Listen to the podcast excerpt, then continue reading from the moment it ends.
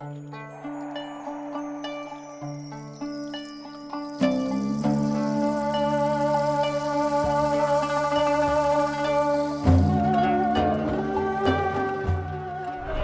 إلا الله الحليم الكريم. سبحان الله رب العرش العظيم. الحمد لله رب العالمين.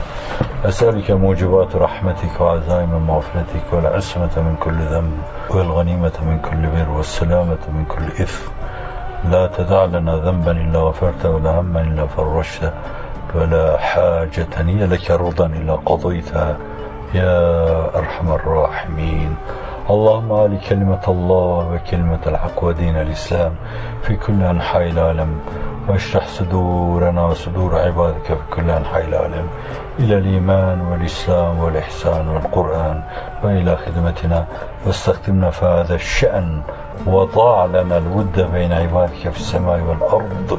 واجعلنا من الذين آمنوا وعملوا الصالحات وجعلت لهم ود آمين. وصلى الله على سيدنا محمد وآله